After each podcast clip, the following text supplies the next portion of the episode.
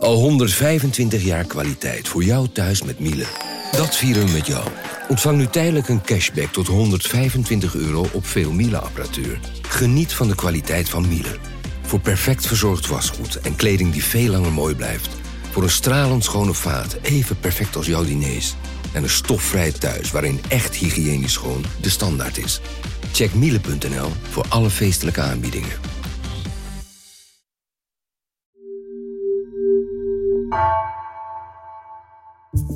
Vanaf de redactie van NRC het verhaal van vandaag. Mijn naam is Floor Boon.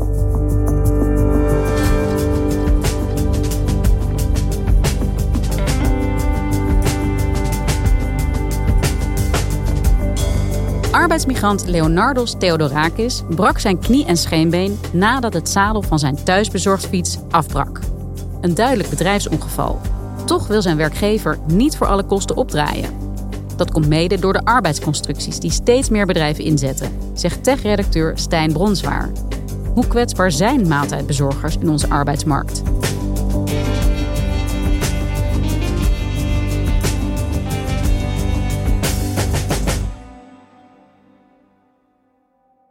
Onlangs was ik in Diemen op een uh, vrij troosteloze plek tussen de kantoren en parkeergarages in Hostel Via. En daar was ik op bezoek bij Leonardos Theodorakis, een 41-jarige Griek, een maaltijdbezorger van Thuisbezorgd. En die zat daar op een bankje met zijn uh, been omhoog, ingezwachteld in donkerblauw verband. Zat hij buiten. Hij zwaaide naar ons en uh, we liepen naar hem toe, ik en mijn collega Marijn Rengers. En we waren daar omdat we wisten dat hij een ongeluk had gehad met zijn fiets, thuisbezorgfiets, tijdens zijn werk. En hij begon te vertellen over wat hem was overkomen. So I finished my morning shift. I took a break and uh, I was working for the evening shift. I received an order in the center. I took the order and I had to deliver it to the customer. En ineens hoorde die bang hoorde die heel hard. En zijn zadel brak af uit het niets. En uh, hij klapte voorover op de fiets. I really felt it like it broke.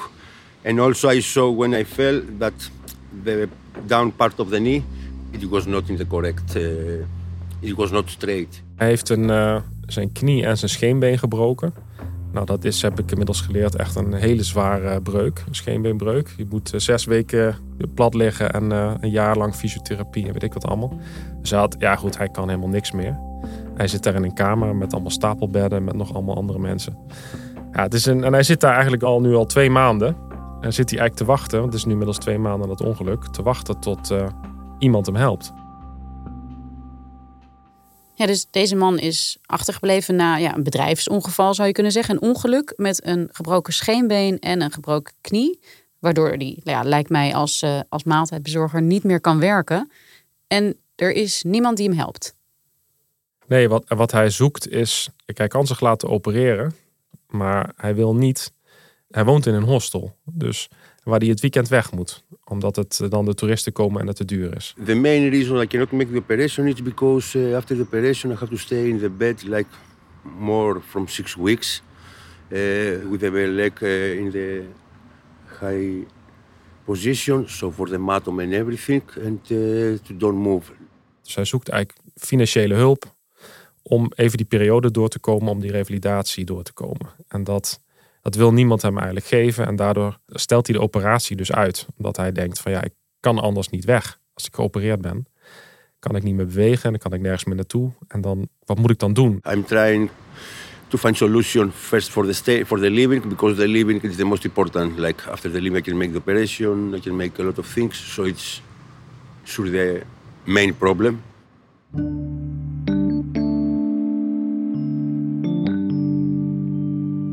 Hey jij schrijft veel over techbedrijven voor de krant. Dit eh, ja, klinkt als een uh, heel schrijnend verhaal. Dit ene verhaal van deze ene bezorger in ieder geval. Maar als we nou even wat breder kijken naar de positie van uh, fietscouriers, van maaltijdbezorgers, in dit geval bij thuisbezorgd. Binnen wat voor constructies werken zij? Ja, thuisbezorgd die werkt met payroll-constructies. Dus dat betekent dat ze een uitzendbureau eigenlijk gebruiken als tussenpersoon. Dus ze zijn in dienst van in dit geval Randstad en ze werken voor thuisbezorgd. Dat betekent dat ze bepaalde rechten wel hebben en bepaalde rechten niet hebben. Die je hebt als je bijvoorbeeld vast in dienst bent bij een bedrijf. In dit geval bij thuisbezorgd krijg je wel vakantiegeld. Als je ziek bent krijg je 70% van je laatst verdiende loon. Dus dat is voor hem 280 euro in de week. Daar kan hij net dat hostel van betalen en een beetje boodschappen. Maar je ziet wel dat omdat er dus twee partijen aan boord zitten, dus in dit geval thuisbezorgd en Randstad, dat als het misgaat, dat er ja, mensen tussen wal en schip kunnen vallen. Omdat er dus via zo'n payroll-constructie zowel thuisbezorgd als Randstad allebei aan boord zijn en ook eigenlijk allebei niet echt. So it's a little bit like a ping pong ball. You know, go there, no, go to this place. From this place, go to your uh, uh, employers. From your employers, go again to some organization. So it's a little bit like two months, like TikTok, uh, from the one side to the other side. Is dit normaal? Hè? Als we even kijken naar de wereld van de maaltijdbezorging, is dit hoeveel van dit soort bedrijven hun uh, bezorgers in dienst hebben via dit type constructies?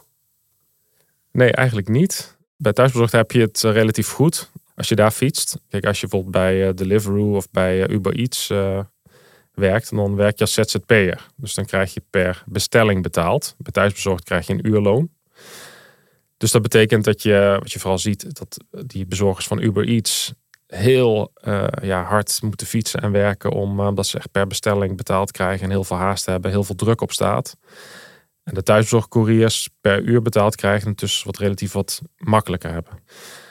De topman uh, Jitse Groen, dat is de baas van Thuisbezorgd, van de Just Eat Takeaway. Dat is het moederbedrijf van Thuisbezorgd, die overal in de wereld zitten. Op één na grootste maaltijdbezorger ter wereld.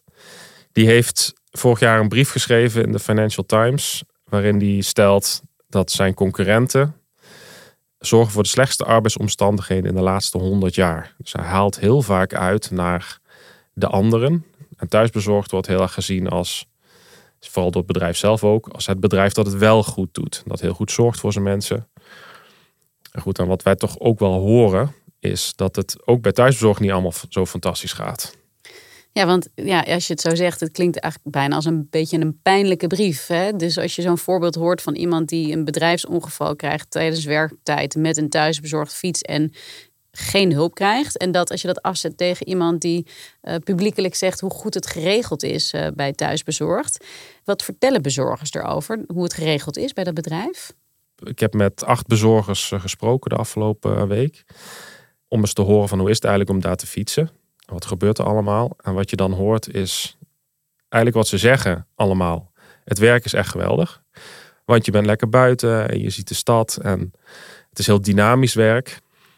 De klanten zijn altijd aardig, want je komt eten brengen. Maar een van de dingen die ze heel erg stoort bijvoorbeeld is dat ze een eigen telefoon moeten gebruiken. Dan kan je zeggen, ja, hoe erg is dat? Maar dat ding staat de hele dag aan, gebruikt data. Een groot probleem is dat de fietsen vaak onveilig zijn. Je moet je voorstellen, als je begint bij je dienst bij thuisbezorgd, dan ga je dus je een fiets ophalen in een hub, heet dat. Dat is een soort distributiecentrum in de stad waar allemaal fietsen staan. het eerste wat die bezorgers doen is overal in de remmen knijpen om te voelen van deugt deze fiets. Dus we gaan allemaal die fietsen testen. Want er staan gewoon heel veel fietsen die gewoon niet goed, goed doen of niet veilig zijn. Of fietsen schijnen op hol te slaan af en toe. Heb ik gehoord van meerdere mensen. Dus dan stop je de, je e-bike. En dan stap je er bijna af en dan vliegt die e-bike in één keer eh, nog verder. En als je met die bezorger spreekt, dan zeggen ze dat ze hun leidinggevende allemaal nog nooit hebben gezien. Om maar iets te noemen. Ze communiceren allemaal via Discord. Dat is een soort chat-app. Dus je gaat je fiets ophalen, je, je gaat weg. Je gaat aan de slag. En volgens via chat communiceer je met jouw dispatcher. Heet dat? Dus iemand die jou begeleidt. Op de fiets, als er iets misgaat met je oor, dan moet je daarmee praten alle acht mensen die wij hebben geïnterviewd zeiden op eentje na, zeiden we zijn nog nooit op het hoofdkantoor geweest in Amsterdam. Heel veel wisten niet eens dat het hoofdkantoor in Amsterdam was. Dat zijn dan Amsterdamse fietsers. Eentje was wel ooit in het hoofdkantoor geweest om eten te bezorgen. Dus ze hebben geen contact met die mensen. En dat zie je gewoon heel veel bij dit soort hele grote bedrijven. Dat contact tussen de, ja, de managers en de bezorgers is gewoon weinig tot geen contact. Dus ik denk ook dat ze misschien niet helemaal beseffen wat er allemaal gebeurt daar. Ja, Stijn, de verhalen over dat het niet altijd goed geregeld is met bijvoorbeeld maaltijdbezorgers, die zijn niet helemaal nieuw. We horen het eigenlijk wel al ietsje langer. Trekken bedrijven zoals Thuisbezorgd zich daar nou ook wel iets van aan over ja, de toch grote groep mensen die wat meer aan de onderkant van hun bedrijf voor ze werken? Ja, bij Thuisbezorgd heb je ook een hele grote afdeling die code schrijven. Hè. Die krijgen grote salarissen, die, die krijgen alles op de werkvloer wat ze willen. Van massages tot uh, dure lunches tot et cetera. En die uh, worden in de watten gelegd. En dan heb je eigenlijk de onderkant van het bedrijf. Dus dat is, bij Booking is dat dan de klantenservice. En bij uh, Amazon zijn dat de mensen die de pakketjes inpakken. En bij thuisbezorgd zijn dat de mensen die de pizza's rondbrengen. En daar wordt toch heel anders mee omgegaan. En je ziet dat die groepen vaak niet zo goed vertegenwoordigd zijn in bijvoorbeeld de vakbond. Hè, die kunnen ze vaak lastig vinden. Dus je ziet nu dat die zich steeds meer aan het organiseren zijn. Dus de maaltijdbezorgers die hebben nu een vakbond dat heet Radical Riders, heet die groep. Dat is een soort eigenlijk een vrij radicale actiegroep. One struggle, one fight! Riders of the world unite! One struggle, one fight! Riders of the world unite! Die bezetten kantoren van gorilla's die staan te demonstreren bij Thuisbezorgd. En die zoeken ook de media op. Uh, om verhalen zoals die van Lino bijvoorbeeld uh, over het voetlicht te brengen. Door die druk zie je ook wel, dat zie je ook in Amerika bij Amazon heel erg. Dat, ja, daar zijn ook vakbonden aan het ontstaan, waardoor ook die mensen beter vertegenwoordigd eh, zijn en het bedrijf ook worden gedwongen om daar meer naar te luisteren. Dus dat is wel aan de hand, ja. En hoe zit het eigenlijk met wet en regelgeving hiervoor in Nederland? Eh, ja, zijn deze mensen daar wel door beschermd bijvoorbeeld? Ja, het is gewoon voor, voor mensen die voor dit soort platformen werken, is het gewoon in Nederland niet goed geregeld. Hij is natuurlijk eigenlijk een soort van in dienst. Het is ook zijn enige opdrachtgever. En tegelijkertijd werkt hij weer via een uitzendbureau en is er een soort gekke constructie opgetuigd via zo'n uitzendbureau om mensen maar aan dienst te krijgen. En dan krijg je de situatie dat zo iemand als Lino, een, een arbeidsmigrant die geen Nederlands spreekt, die ook moeite heeft met Engels, uh, die hier komt, die niet de regels precies snapt, die toen hier was niet verzekerd was, die eigenlijk niet weet waar hij moet zijn, zoiets meemaakt als zo'n ongeluk. En dan eigenlijk aan zijn lot wordt overgelaten. En dan eigenlijk zelf moet uitzoeken. je, de verantwoordelijkheid als het misgaat, wordt heel erg bij het individu zelf gelegd. Ja, dus thuisbezorgd voldoet formeel misschien aan de verplichtingen. Maar in dit geval ja, kan je zeggen dat dit dus een man is zonder vaste verblijfplaats. Waar op basis van een soort menselijkheid en uh, goed werkgeverschap zouden ze veel verder kunnen en ook misschien wel moeten gaan. Ja, nee, dat kan je zeker zeggen. Zeker omdat het een thuisbezorgd fiets was die hier kapot ging tijdens het werk. Dus het was niet zijn schuld. Hij heeft niks fout gedaan. Hij heeft niet te hard gefietst of, of iets raars gedaan. Hij zat op een fiets waarvan het zadel in één keer afbrak. Dus thuisbezorgd heeft hier de fout gemaakt. Door hem met slecht materiaal op te zadelen. En vervolgens komt hij in deze situatie en wordt eigenlijk tegen hem gewoon gezegd: ja, je moet dat zelf regelen. En thuisbezorgd vindt het allemaal heel erg. Dat hebben we ook in berichten gezien die hij stuurt met mensen van thuisbezorgd. Die hij elke dag opbelt en mee appt. En die stuurde hem ook af en toe een beetje geld. Dus mensen die zich dan toch wat schuldig voelen, die hem dan weer 50 euro gaven om weer een nachtje door te komen. Maar echt helpen door gewoon te zeggen: we gaan jou in een huis zetten, we gaan jouw revalidatie en je ambulancerekening betalen, want wij hebben hier echt een grote fout gemaakt.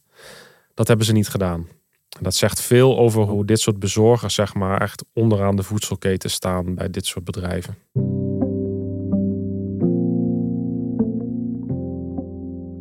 Wat zegt Thuisbezorgd zelf eigenlijk over nou, de klachten van Lino, maar ook over de klachten van bezorgers in het algemeen over hun werksituatie?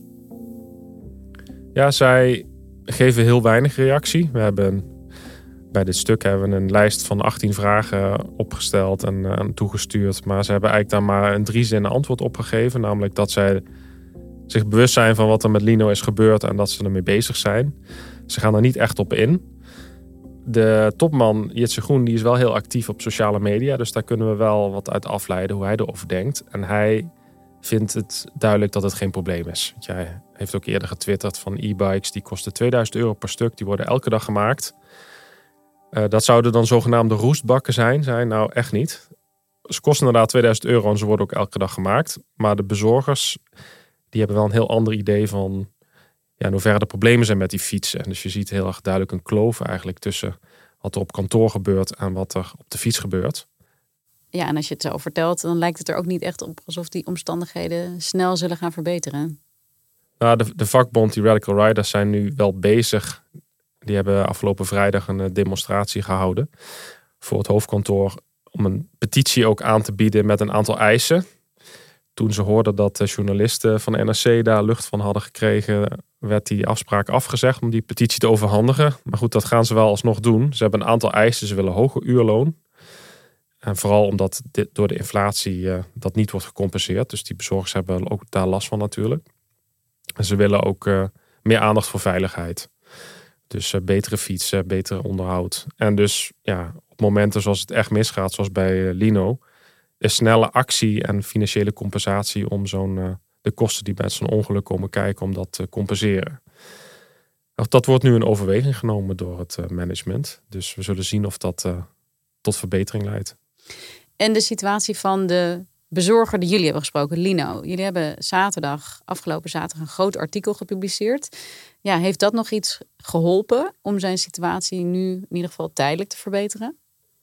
Ja, hij stuurde direct een berichtje die zaterdag dat de thuisbezorg contact met hem had opgenomen. Waarin ze zeiden dat hij zijn rekeningen mocht opsturen. Dus hij was daar natuurlijk heel blij mee dat er iets uh, gebeurde. Dus uh, het lijkt erop dat uh, thuisbezorgd inderdaad hem gaat helpen. I don't know if I have faith or uh, to Tijdsbezorg, but uh, of my situation, I must have like a faith to somewhere. I must be positive. I don't know now if the positive of the faith will come from Tijdsbezorg or from the sky. I don't know from where it will come, but I need to have. Hij zit nu wel in een, uh, ja, in een dakloze opvang. Hij is verplaatst van, uh, van het hostel naar de dakloze opvang, omdat hij uh, ook de kosten van het hostel niet meer kon dragen. Daar slaapt hij en dan uh, de rest van de dag zit hij op een bankje daar in de buurt. Laten we hopen dat, het snel, uh, dat hij snel geopereerd kan worden en een, en een plek krijgt. Want dit is natuurlijk niet echt. Uh, het is wel een heel treurig verhaal.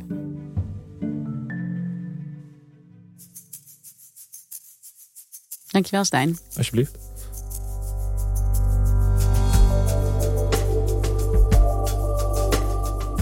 Je luisterde naar vandaag, een podcast van NRC. Eén verhaal, elke dag. Deze aflevering werd gemaakt door Mila Marie Bleeksma, Ruben Pest en Misha van Waterschoot. Dit was vandaag. Morgen weer.